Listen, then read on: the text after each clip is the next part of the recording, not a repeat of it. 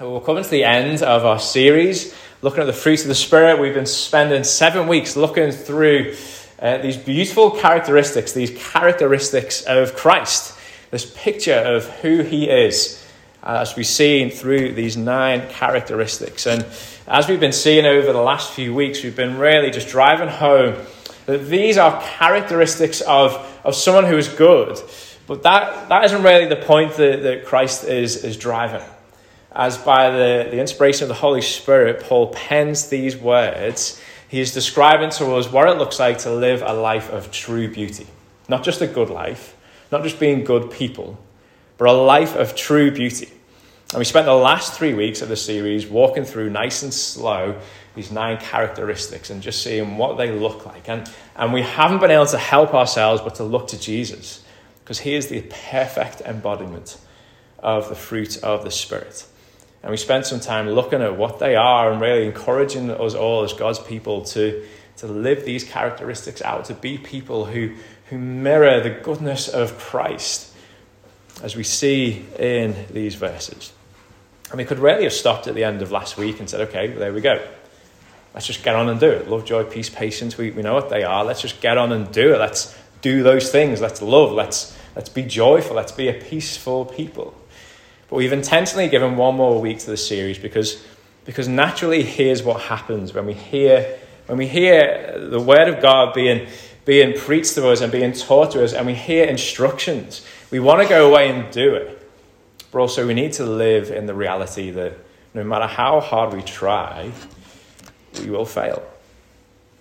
And the reality is, a lot of us have heard those nine characteristics that we'll read in a minute, time and time again and we've tried to live them out, and maybe you're even there now, that you're walking in the frustration of not seeing much fruit at all. That you know that you're a believer, you know that you're a follower of Christ. You know what it is to, to live and to follow and to walk by the Spirit and to, and, to, and to embody these fruits. But the reality is, in your life at the moment, you find yourself in a place of frustration because you're, you're not seeing much fruit, if any. Like you're really struggling to love like Christ. You're struggling to have peace and joy like Christ. And that really is one of the reasons why Paul wrote this letter. The Apostle Paul writes to the church in Galatia two years after he started. And he's taught them who Jesus is. He's, he's taught them the gospel. He's really showed them as well in his life what it looks like to have godly character. And yeah, if you look down at chapter 5, verse 7, you'll see the, they're, they're problems. You were running well. Who hindered you from obeying the truth? They're coming up against the same frustration that we feel. People are writing reports back to Paul saying, I know you've taught us all this stuff. I know you've showed us what it is to live a godly life, but we're struggling. Other people are struggling. Like we don't seem to see these godly characteristics in each other. And we feel that same frustration. I wonder even this week You've asked yourself the question as anger has descended why am I still battling with this? Or impatience, why am I still, again, I've heard this for seven weeks, why am I still being impatient? Why can't I love that person like Christ loves them? We get frustrated with the lack of fruit, or maybe at best, the slow growth of fruit in our lives. Well, read really we're going to see as we just finish out looking at chapter 5 this afternoon.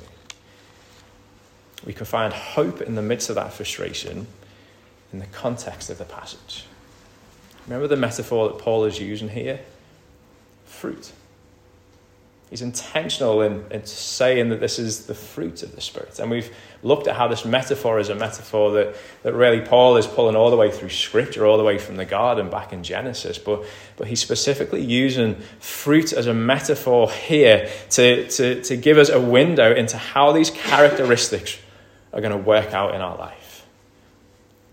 so, for the last time, not ever, but just for this series, I'm going to read to us chapter 5 verse 16 to 24.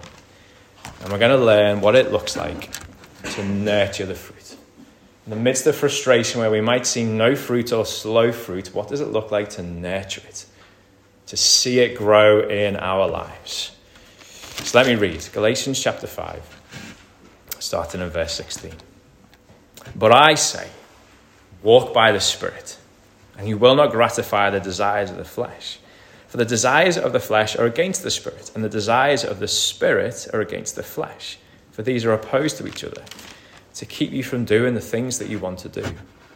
For if you are led by the Spirit, you are not under the law.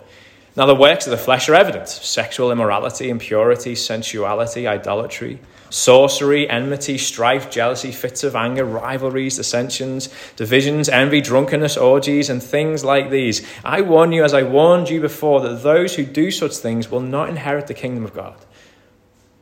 But the fruit of the Spirit is love, joy, peace, patience, kindness, goodness, faithfulness gentleness, self control. Against such things there is no law. And those who belong to Christ Jesus have crucified the flesh with its passions and desires. If we live by the Spirit, let us also keep in step with the Spirit. Let's pray. Father, we thank you again for your word. We thank you for how we've been encouraged already this afternoon of, of how it has brought about a great change in many of our lives. Thank you that it is the power for salvation. Thank you that it is the power for ongoing transformation too. And so we ask this afternoon as we hear it, as we unpack it, as we walk through it, we ask that you would help us to respond rightly. We believe that your word is living and active, sharper than any two edged sword. And so we pray that by the power of your Spirit, that you would change us. Holy Spirit, do a work that would that would lead us to be more like the Son in conduct and in character, not for our glory, but for His glory alone. Amen. Um, my dad retired a number of years ago, and one of the first things that he did, it was one of the first things on his wish list, was to get an allotment. Now, he lives in Birkenhead, so it was quite easy for him to get a patch of grass over here. Like gold dust, aren't they? Like you have to wait for, you probably get a hip replacement sooner than you might get an allotment over here. Like it is hard to get one, but my dad got one quite soon. And he really committed to it. The plot that he got, he inherited off a young family who had great ambitions, which fizzled out after a few weeks. And the plot was just riddled with weeds and grass and rubbish. People had thrown rubbish over from the road. And so from day one, Dad's task was to clean this thing up. And so he'd go every day and he'd be digging up grass and pulling up weeds and taking uh, uh, bootloads of rubbish to the tip. And he did that for a whole year. Continually pull up weeds as they'd pop up again. He'd think he'd clear one patch and then something else would pop up somewhere, out, somewhere on the other end of the plot and he'd be trimming back brambles and, and just really clearing and making space to, to, to grow just even just a little bit of stuff. But it took him a whole year to get to a point where he could uh, grow anything. There was only one thing that survived. Everything on the plot uh, got, got cut down or taken away. There was one thing that survived a beautiful cherry tree in the middle of the allotment, and it, it would grow tons of cherries on it. For a whole year, Dad grew nothing. After that year of, of preparation and just getting it ready, he planted his seeds, but then he carried on removing the weeds. The weeds would pop up again. And so he'd keep on digging, he'd add compost and manure and good things to the ground. And some of the plants and vegetables would grow well, others didn't, and they were in the maybe the wrong place in the plot. So over the years, he'd move them around and make sure they had the right amount of light. Some of the plants would get disease. And so he researched, he didn't really know much about it, so he talked to some of the other guys on the plot and asked them what to do with, with this certain disease, and he'd read a little bit on YouTube and worked out what sort of remedies that he needed. And then he'd watch for predators as well slugs, snails, foxes, birds, and he'd work out the ways that he needed to keep them away. This cherry tree in the middle of the plot was his, uh, is his pride and joy. And uh, for maybe two or three days in the year, it would give out a bumper crop.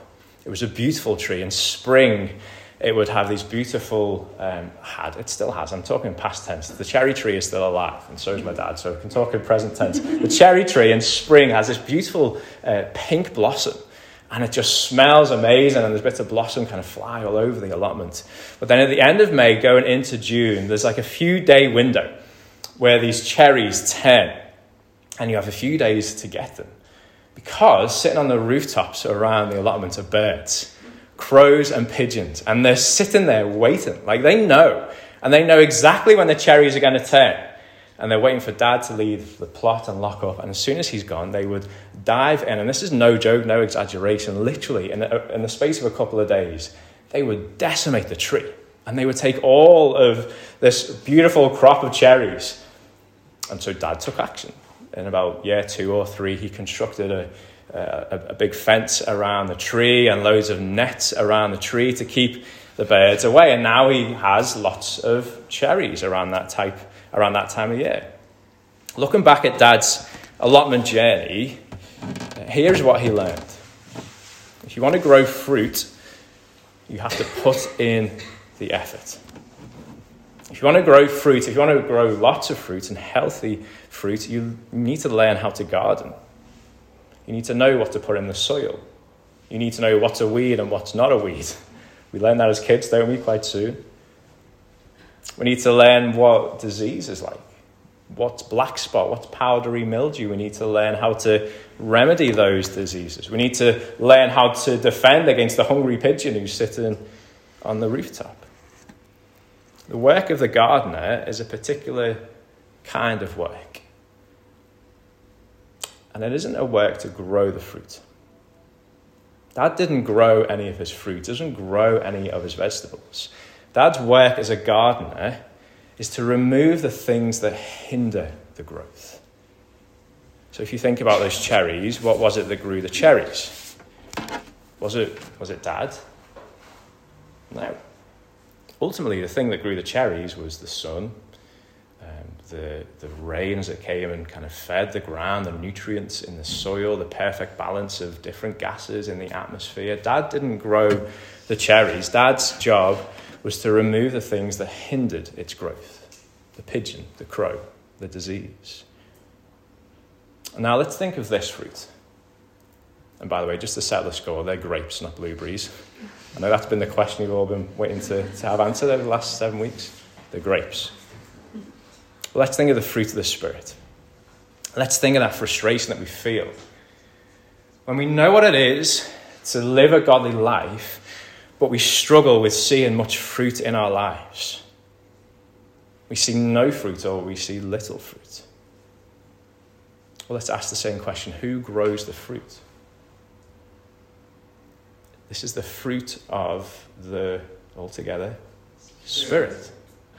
God grows the fruit. We don't grow the fruit. The Spirit of God grows the fruit that we've just read love, joy, peace, patience, kindness, goodness, faithfulness, gentleness, self control. God grows those fruits. But we can hinder that growth. We can hinder it. See, I can't make myself more like Jesus but I can hinder that process. I can't make myself more godly, but I can slow that process down. I can extinguish that work. The Apostle Paul in 1 Corinthians 12 says, says we can quench this Holy Spirit, we can quench the Spirit.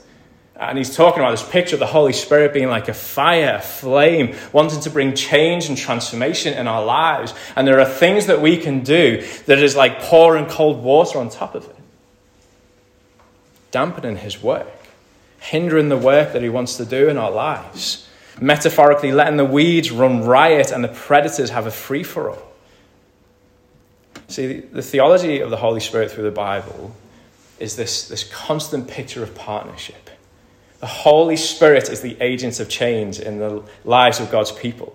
He is constantly working to reveal more of the beauty of Christ in the lives of God's people, but we have a role too. We're not passive in the fruit of the Spirit. We're not passive in this work. We are like, we are like gardeners who move the things out of the way that are going to stand in the progress of our godliness, removing the obstacles that stand in the way of the Holy Spirit doing what He wants to do, which is making us more like Christ. That is His great goal. Then we see that right at the start of this series, the great ambition of God is that His glory would cover the earth like the waters cover the sea. And the way that He is going to do that is through His people bearing the fruit of godliness as they spread across these lands. And the Holy Spirit is, is determined to do that work in God's people, to refine us, to conform us, to make us more like Christ. And our work in that partnership is to remove the obstacles that stand in His way of doing that. So let me say this. If you are struggling to see a growth in love, enjoy, particularly Christ like love, Christ like joy, Christ like peace, patience, kindness, goodness, faithfulness, gentleness, self control, if you're struggling to see a growth in those areas, if your reflex response to being wronged is still anger and not kindness, if you're still running to anxiety instead of peace when things go out of your control, if the fruit of the Spirit seems slow to grow, then here's what we need to do we need to tend to our spiritual life so that the fruit of the Spirit can grow unhindered. Tend to our spiritual life so the fruit of the Spirit can grow unhindered. What's that going to look like? Well, firstly, if you pop the first one up for us, Karis, it looks like clearing out the weeds of sin. Clearing out the weeds of sin. If you have a little look at Colossians uh, chapter 3, verses 1 and 5. This is the Apostle Paul speaking again, and this is what he says If then you have been raised with Christ, seek the things that are above where Christ is, seated at the right hand of God. Set your minds on things that are above, not on things that are on earth. For you have died, and your life is hidden with Christ in God. And when Christ, who is your life, appears, then you also will appear with him in glory. Put to death, therefore, what is earthly in you. And then he goes on and lists uh, different idolatries, different struggles of sin. Put to death, therefore, what is earthly in you. Put to death, therefore, things that stand against the will of God in your life. Put to death, therefore, sin. Put sin to death. And, and the call to put sin to death doesn't mean that we kind of identify an area of sin and we cut it out and it magically goes. Like, this is more like a habitual weakening of sin's root. Like, think of the allotment. Go back to the allotment and think of the weeds and how dad contended with the weeds. Like, he'd clear up the weeds in this area and then a few months later, they'd pop up over there, and then they'd pop up over there. But over time, there was a gradual weakening of that weed in the allotment. It didn't happen overnight, but over time, he saw less and less the power of those weeds in the allotment, the things that were hindering the growth of, of real, lovely fruit. And it's the same with sin in our lives, folks. By the grace of God, sometimes when we come to Him and confess and repent of sin, it goes just like that. But usually, it is a gradual, habitual weakening of sin at the root. It is a daily battle against sin. It is fighting against sin with every fiber of our body. And can I encourage you? I know some of us are coming in here this afternoon just having contended with it, even this week. The same sin which just seems to pop up again over there. And we think that we've kind of done with it and dealt with it at the root. And then it pops up again over there. Can I encourage you? Keep going. Keep putting it to death. Keep trying to dig it up at the roots. It is a gradual weakening, and one day, we pray this side of glory, it will be gone. But the promise is one day it will go. But here's what we need to know, folks. We don't, we don't defeat sin in our own strength. Our help comes from Christ. We see that in those verses there in Colossians. Put to death, therefore, Paul is, is linking this, this, this mortification, this death of sin, to what came before, and what came before is a glorious picture of the gospel. It is the death of Christ. Paul is taking our heads and taking it back to the cross, helping us see the crucified Lord Jesus. And he's saying that is where your strength for putting sin to death comes from. It's not in you. You are no match for sin. You can't dig it up at the root. You need the power of Christ at work in your life. John Owen, who was a 16th uh, century Puritan, said this, and it is beautiful Christ's blood is the great sovereign remedy for sin sick souls. Christ's blood is the poison that goes to the root of our sin and kills it, not our own strength. Christ's blood is the remedy for sin sick souls. We have no hope outside of Christ. We have no hope outside of the cross. Hope for salvation and hope for godliness now, folks. If you are trying to make a way to be right before God without looking to the cross and putting your hope in the crucified Lord Jesus, you have no chance. And if you're trying to pursue a life of godliness without turning your head and looking at the crucified Lord Jesus, you have no chance. Our growth in the fruit of the Spirit is empowered by the shed blood of the Lord Jesus Christ. Because it's Him that helps us put our sin to death. So tend to your spiritual life by cleaning out sin and trusting in the power of the cross. Secondly, fill your life with what is good. If you go back to Galatians chapter 5, look down at verse 24 with me. Paul says this after listing out the fruit. He says, All those who belong to Christ Jesus have crucified the flesh with its passions and desires. Paul's doing it again. He's taking our heads and turning it to the cross. Why does he do that? After listing out the fruits of the Spirit, and before that we, we had the work of the flesh, right? Why does he then footnote this with, with a reminder of, of the work of the cross? Well, because Paul knows the human heart. He knows that as soon as he puts a list in front of someone, what are we inclined to do? Tick it off. Like I'm the worst of the worst for this. I write lists to write lists. Like that, that's what I do. That's how we function. A lot of us, we love just to see a list because we think, right, I can do that. And we start ticking it off one by one. And Paul footnotes both of those lists, both of the work of the flesh and the fruit of the Spirit, to remind us you cannot do this on your own. Look to the cross. Look to Christ Jesus. He soaks the fruit in the truth of the gospel. He wants us to see that our growth of godliness stems more from who we are than what we do. You can try and tick off that list uh, as much as you can, you will fail. And if you don't know who you are before God, then you are going to be, be heaped and, and kind of covered in shame and guilt because you think, I'm not right before Him. Paul reminds us no, you belong to Christ. You're His. And you've crucified the flesh with its passions and desires. When Christ Jesus died on the cross, so did the old man, so did the old woman. The old Neil, who, who that list there of the works of the flesh, who was embodied and identified with those things, he died.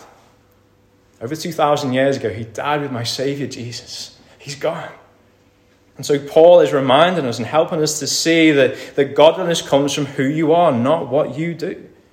And what does he say that we are? We're new creations, we're a new humanity. Our old humanity died on the cross with Jesus, and the life that we live now, we live by the Spirit. Folks, as we, as we come and we're reminded of the fruit of the Spirit, and we will try and embody these things and try and walk in them. We need to remember we're not trying to live as a better human, we are living as a new human.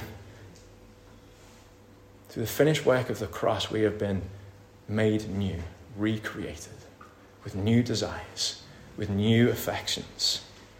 And so, just like a fruitful garden needs to be filled with goodness, with compost, with manure, with water, with all of the things it needs, so our spiritual life needs to be filled with what is good if we want to see growth. And what is good is found in the gospel. So, if you want to grow in these, in these characteristics, if you want to see this fruit grow in your life, then soak yourself in the gospel every day.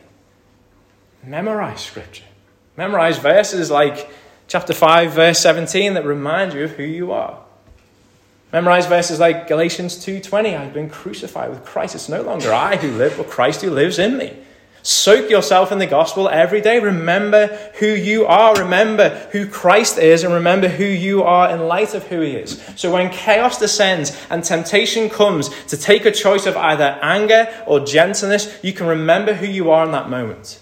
The old Neil would have gone that way, but that's not me anymore. He's dead. And so I'm going to choose gentleness. I'm going to choose kindness. But those things won't come naturally, folks. We need to fill our lives with what is good, soak ourselves with the gospel every day. And here's the next thing we do we guard against predators. We guard against predators. Do you remember in the allotment, the pigeon, the crow sitting on the roof? There were all sorts of predators in Dad's allotment. Slugs. He'd be one of those guys who'd go out with a head torch at night it's the only way you can get him. You've got to catch them in the act, and he picked the slugs off, he picked the snails off, one by one, and deal with them very inhumanely. but here's what Dad did. When he saw the predators coming, he put up the defenses. He didn't passively sit back and watch someone steal all the fruit. He put up the defenses. And it's the same in the Christian life. Let's not be blase. Let's not be blind, folks. The world, the flesh, and the devil are constantly working against us. They are watching and waiting for signs of life. And as soon as they see a, sprout of life, a sprout of goodness, godliness in our life, they want to swoop down and steal it. And we know what that feels like. Like, how many of us have been in that season of fruitfulness? And we just seem to be walking so well in the Lord. Like, we know very well what it means to walk after the Spirit. We feel it. Like, we're in the Word. We're dependent on God in prayer. We're, we're immersed in the community of God's people. And then all of a sudden, it's gone. And we find ourselves in a rut, and it's like, whoa, what, happened? Like, where did all that just go? And we find ourselves struggling and it just feels like we're working against the grain. What do we need to do? Put our defenses up. The most useful passage we can go to, you'll probably know it if you're familiar with God's word, is Ephesians chapter 6, verses 10 to 20. I'm not going to read it all, but you'll probably be familiar with what Paul encourages the church here with. He talks about the armor of God, the whole armor of God. Let me just read the first few verses for us. He says, Finally, be strong in the Lord and in the strength of his might. Put on the whole armor of God that you may be able to stand against the schemes of the devil. For we don't wrestle against flesh and blood, but against rulers, against the authorities, against the cosmic powers over this present darkness, against the spiritual forces of evil in the heavenly places. Stay alert. He goes on to say, we stand on the promises of God. We pray for each other. We put on the spiritual armor.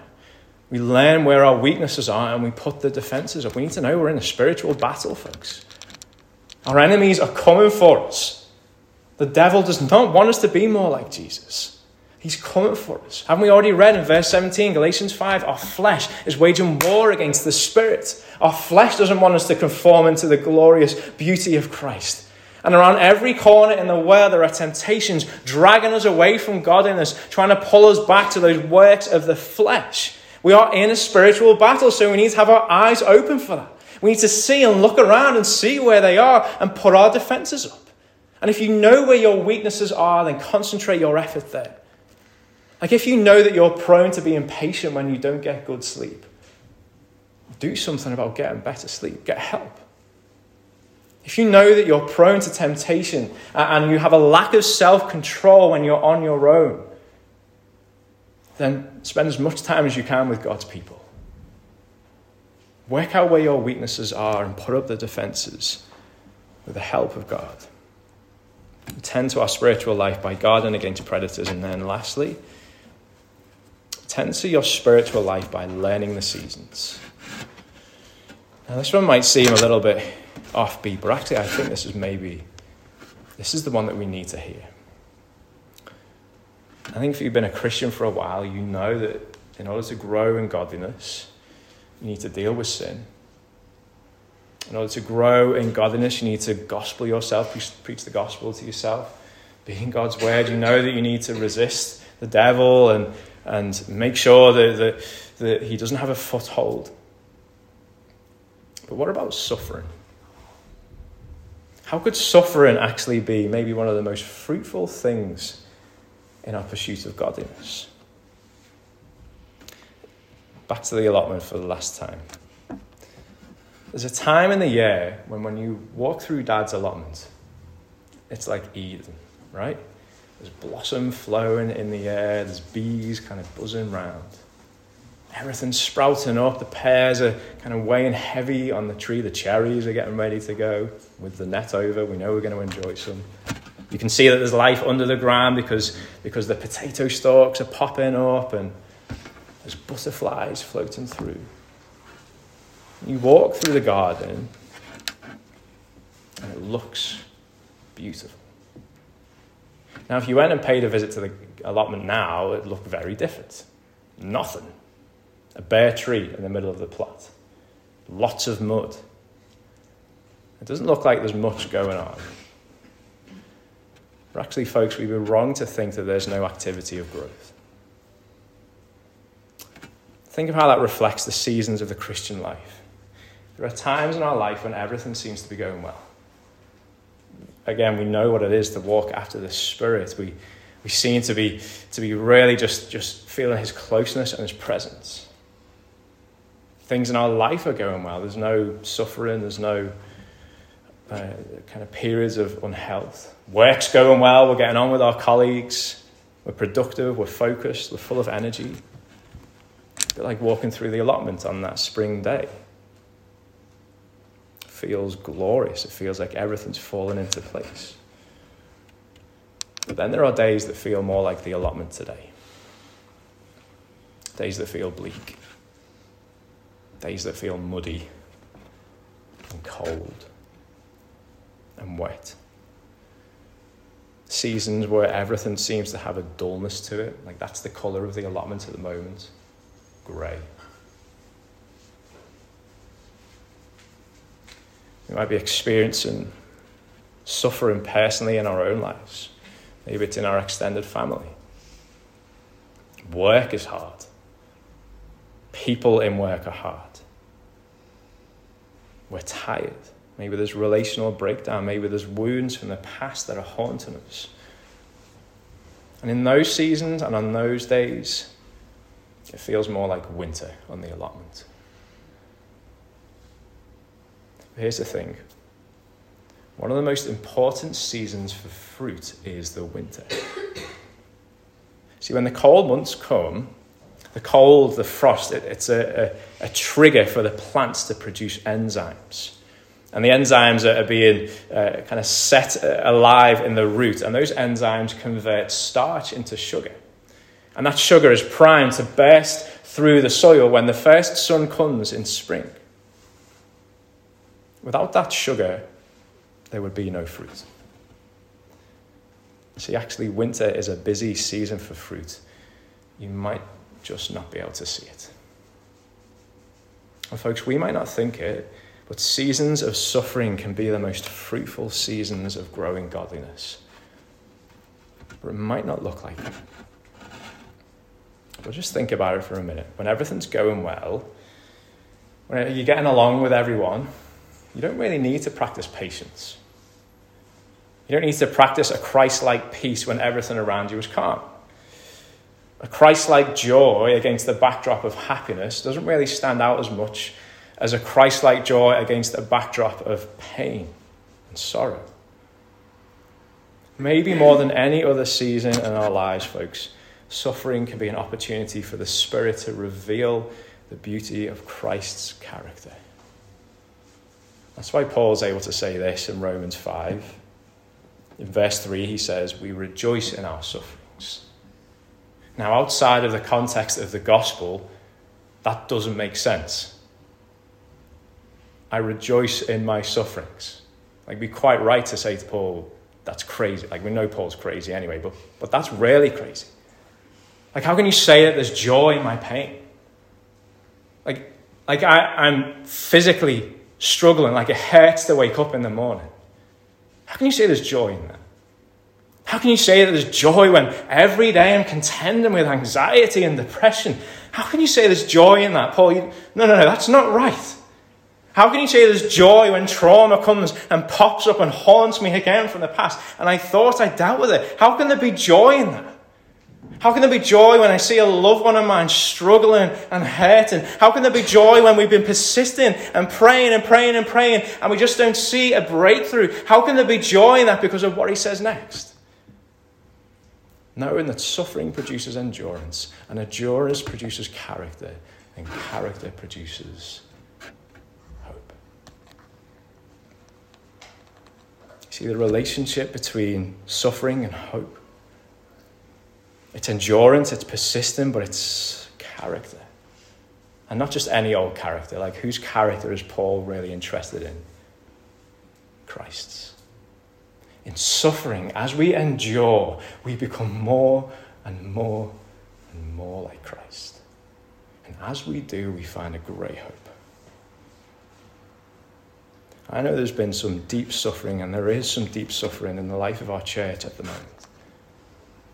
And can I say, I've had the joy of seeing how it's made you more like Christ in your character and in your conduct as you've suffered, as you've experienced the pain and, the brutality of, of living in this world and contending against sin, I've had the joy of seeing how you've been conformed more and more into the image of our Saviour.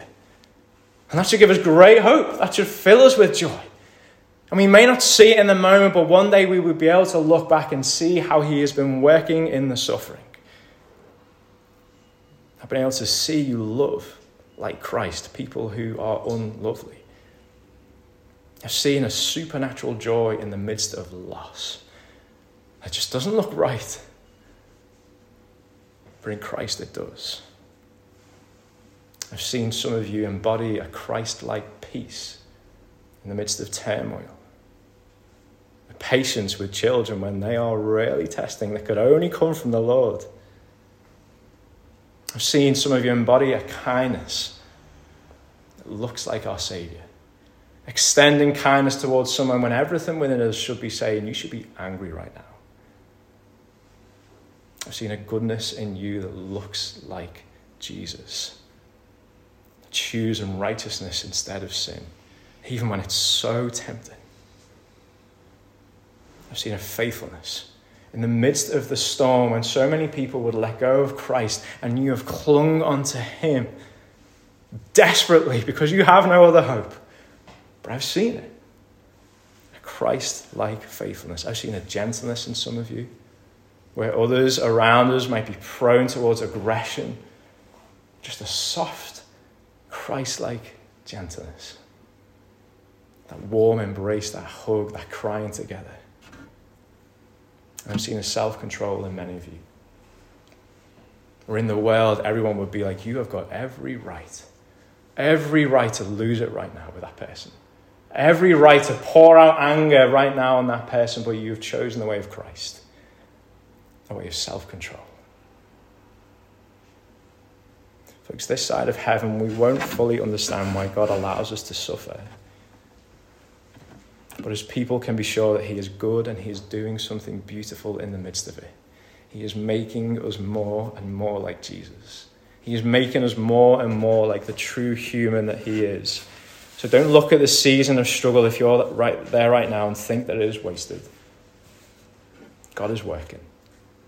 He has grown you. He is shaping you and He is revealing in you a beauty that we cannot bring about in our own strength. And that should bring you hope love, joy, peace, patience, kindness, gentleness, goodness, faithfulness, self control. That's the beautiful characteristics of Jesus. And it's the beautiful character being revealed by his Spirit in every one of his followers.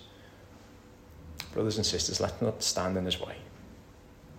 Let us clear out sin soak ourselves in the gospel, guard against our enemies, and have the eyes of faith to see God working in our suffering for our good for His glory.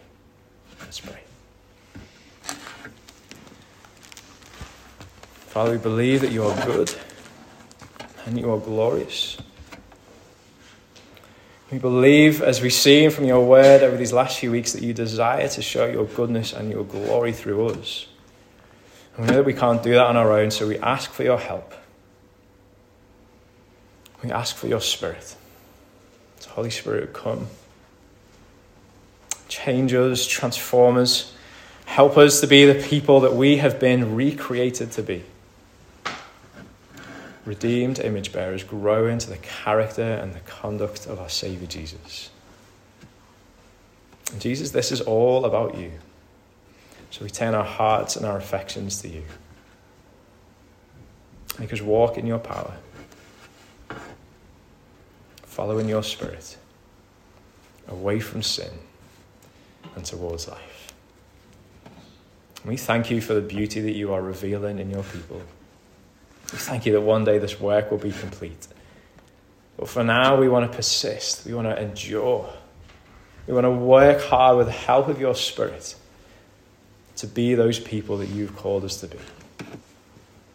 And we ask this not for our glory, not so that our beauty would spread across this world, but for you. So that your name, so that your gospel so that the beauty of who you are and what you've done would spread to every corner of this world. And so we ask these things in your name, and again, all for your glory.